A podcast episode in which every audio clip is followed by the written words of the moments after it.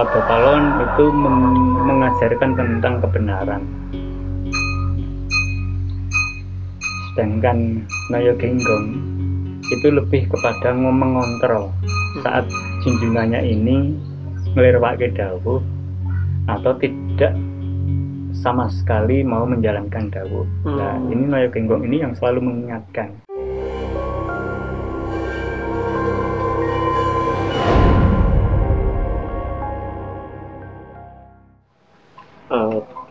Jadi gini Pak Bagus, apa mungkin bisa dijelaskan uh, sosok Sabdo Palun itu sendiri seperti apa dan karakternya uh, yang bisa dijelaskan oleh pengalaman pribadi Pak Bagus sendiri. Monggo Pak. Yeah. Jadi kalau uh, untuk memenuhi keinginan masyarakat untuk lebih memahami siapa itu Sabdo Palon tentu saja kita juga tidak cukup hanya membaca uh, sebuah referensi buku-buku uh, sastra. Tetapi lebih dari itu pada saat panjenengan itu ikut merasakan di dalam uh, diri nanti akan terbimbing menggambarkan seperti apa sosok itu tetapi sebagai gambaran yang nanti akan menjadi pemicu kesadaran panjenengan untuk membayangkan sosok dan karakter seperti apa tentu saja kita kembali pada peristiwa masa lalu di mana Sabda Palem sendiri itu adalah manusia biasa yang sungguh-sungguh manusia jadi bukan bukan uh, makhluk gaib ya seperti kita jadi bisa merasakan sesuatu bisa merasakan kesedihan bisa merasakan kegembiraan dan kebahagiaan. nah, Sabdo Palon sendiri itu uh, diangkat menjadi salah satu penasihat raja, tetapi pada hakikatnya dia hanyalah seorang abdi. Kenapa seperti itu? Itu sudah menjadi ketetapan, sudah menjadi pemahaman pada saat itu. Seorang raja itu yang menjadi penasihat utamanya adalah orang yang justru diambil bukan dari kalangan orang pandai, tapi masih justru orang yang sangat-sangat minim pengetahuannya, sehingga hanya mengandalkan rosonya saja. Nah, saat itu uh, Rikolo Sugeng uh, lewat pengalaman pribadi saya, ya karakternya sebenarnya dia pun seorang yang apa eh, menjadi tuntunan bagi uh, raja. Tetapi dia itu tidak selalu menempatkan diri sebagai guru. Dia tidak selalu mengajari kepada raja pada junjungannya. Tetapi hanya pada saat sang raja itu menanyakan sesuatu. Maka abdi ini sebenarnya itu hanya cenderung diam dan mengamat-amati. Tetapi peristiwanya tidak seperti yang kita bayangkan. Walaupun Sabdo Palon itu di dalam pribadinya di dalam uh, rohaninya itu mungkin uh, mampu menjelaskan banyak hal tetapi justru mendiamkan enggak, junjungannya itu untuk melakukan laku guru baru setelah uh, tidak tahu atau mengalami sebuah kebingungan barulah sabdo palon dunungke. Jadi itu perilaku uh, saat itu uh, tidak memposisikan diri sebagai guru tetapi sebagai pendamping nah inilah yang istimewa saat seorang yang punya banyak pengetahuan tetapi mampu menjaga dirinya sendiri untuk tidak tampil. Hmm. enggak. Nah tidak seperti sekarang ini. Pada saat uh, kita itu uh, bersekolah punya banyak ilmu lalu kita pengen tampil di depan banyak orang menyampaikan kebisaan kita justru itulah orang-orang seperti itu kehilangan rumongso. Nah tetapi Sabdo Palon sungguh sosok yang paham benar dengan apa yang di apa pahami dan paham benar bagaimana harus menjalankannya sehingga tidak banyak sesungguhnya yang diwedar kepada junjungannya. Tetapi selalu saja menjelaskan saat junjungannya itu mengalami kebingungan atau melakukan hal-hal yang tidak sesuai yang dianjurkan. nah gitu kan. Kita sebenarnya tidak bisa membahas hanya sabda palon saja tapi harus juga membahas nayo genggong. Tetapi oke lah kita uh, mencoba mengeksplorasi uh, bagaimana uh, bentuk kehidupannya pada saat itu ya kalau digambarkan dia sebagai abdi tentu saja dia tidak akan mungkin berpakaian seperti ibaratnya seorang pejabat kerajaan. Pakaiannya amat sederhana ya. tetapi dia memang memakai lambang-lambang yang dianugerahkan sebagai tanda bahwa dia itu menjadi bagian dari istana dari keraton.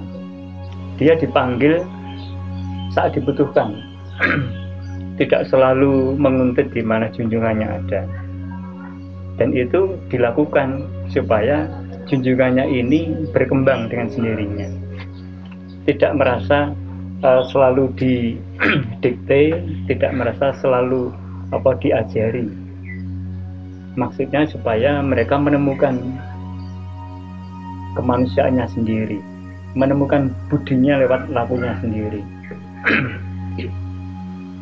Berbeda saat Sabda Palon ini mengajari selama ini terus menerus sehingga uh, junjungannya ini menjadi manja, tidak mau berpikir, tidak mau merasakan, tidak mau merenungkan, apalagi tidak mau menjalankan.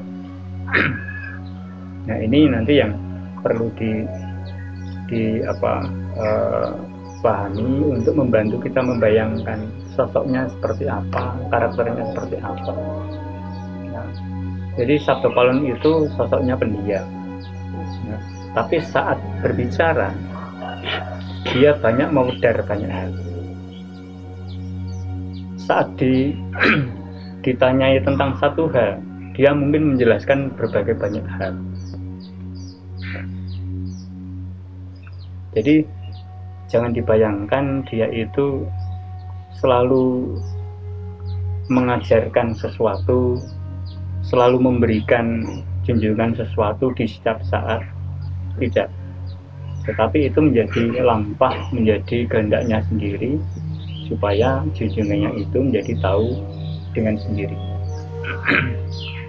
Karena uh, yang diinginkan Sabdo Palon di dalam entah menjadi orang Jawa ini harus diawali dengan kesadaran. Sebab kalau diajari terus mungkin junjungannya menjadi tidak sadar. Ya. nah inilah yang menjadi kehendak beliau. Nah jadi uh, kalau kita ber, berbicara mengenai bagaimana kehidupan dahulu ya karena memang sebagai sosok abdi sebagai sosok pandito juga tentu saja ya dia me, me, menjalaninya dengan penuh kesederhanaan nah, nah ini yang yang apa bisa membantu kita membayangkan kehidupan masa lalunya seperti itu.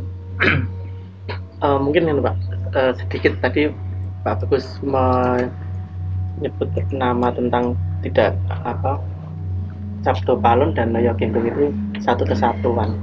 Artinya juga tidak lepas dari ketika membicarakan yang Sabdo Palon juga tidak lepas dari Naya Genggong. Itu ada hubungan yang seperti apa Pak? Dan apa di awal tadi juga ada yang Naya Genggong itu selalu mengingat-ingatkan saja mengingatkan saja itu seperti apa pak? Kinerjanya apa? Kerjasamanya kurang lebih. Ya.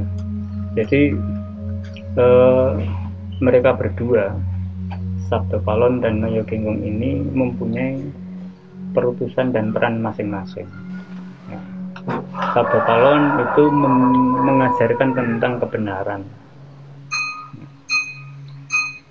sedangkan Naya Genggong itu lebih kepada ngomong ngontrol saat junjungannya ini melirwake dawuh atau tidak sama sekali mau menjalankan dawuh. Nah, Hmm. ini Naya Genggong ini yang selalu mengingatkan Hmm. supaya junjungannya ini kembali kepada tuntunan yang diajarkan oleh Sabda Pala. Hmm. Nah, jadi eh, walaupun kita bisa memahami seolah-olah mereka itu sejudu, Iya. nah, tetapi sesungguhnya berbeda. Hmm. Nah, nah, hakikatnya mereka berbeda, cuma perutusannya yang yang apa eh, sama Satu misi gitu. untuk mendampingi. Siapa yang didampingi adalah eh, junjungannya itu raja-raja Majapahit. Hmm. Apa yang dibawa Raja Majapahit itu?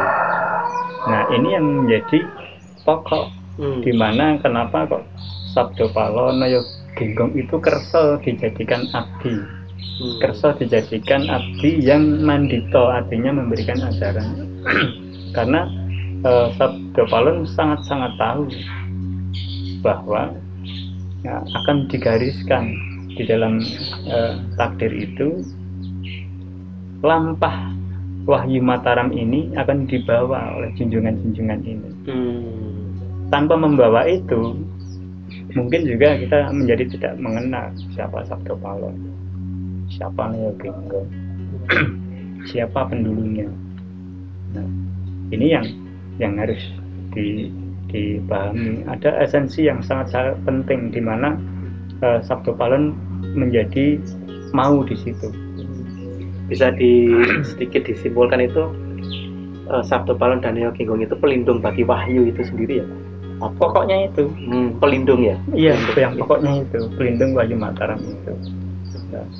Bukan bukan melindungi Raja. apa rajanya, Iya. tetapi Spirit itu. melindungi apa yang ada di dalam raja itu, budinya ini loh. Iya, yang iya, dilindungi. iya.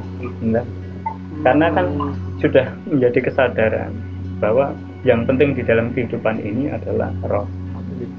Maka kita tidak bisa menghindar dari kematian.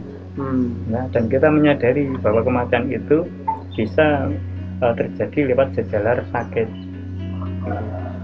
Nah, tetapi uh, Sabdo Palon dan Naya Genggong ini mengajari kita itu untuk me- melindungi, merawat, menjaga budi itu. Nah, karena itulah yang yang apa menjadi yang sangat penting di dalam kehidupan seseorang. Iya. Terima kasih Pak Bagus untuk semua penjelasannya.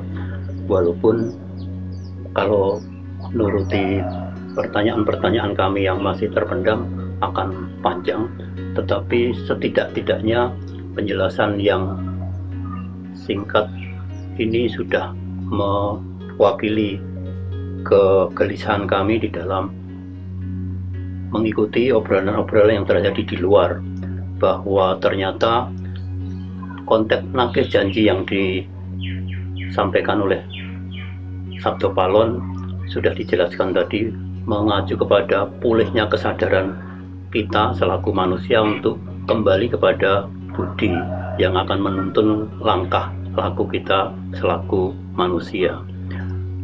Para kadang demikian yang bisa kita dengar bersama. Semoga penjelasan tadi membantu pemahaman kita setidak-tidaknya menambah wawasan dan dunungki bahwa kita harus kembali ke jati diri kita ke dalam. Ikuti terus channel ini dan terima kasih untuk perhatiannya. Semoga bermanfaat bagi kita semua. Terima kasih.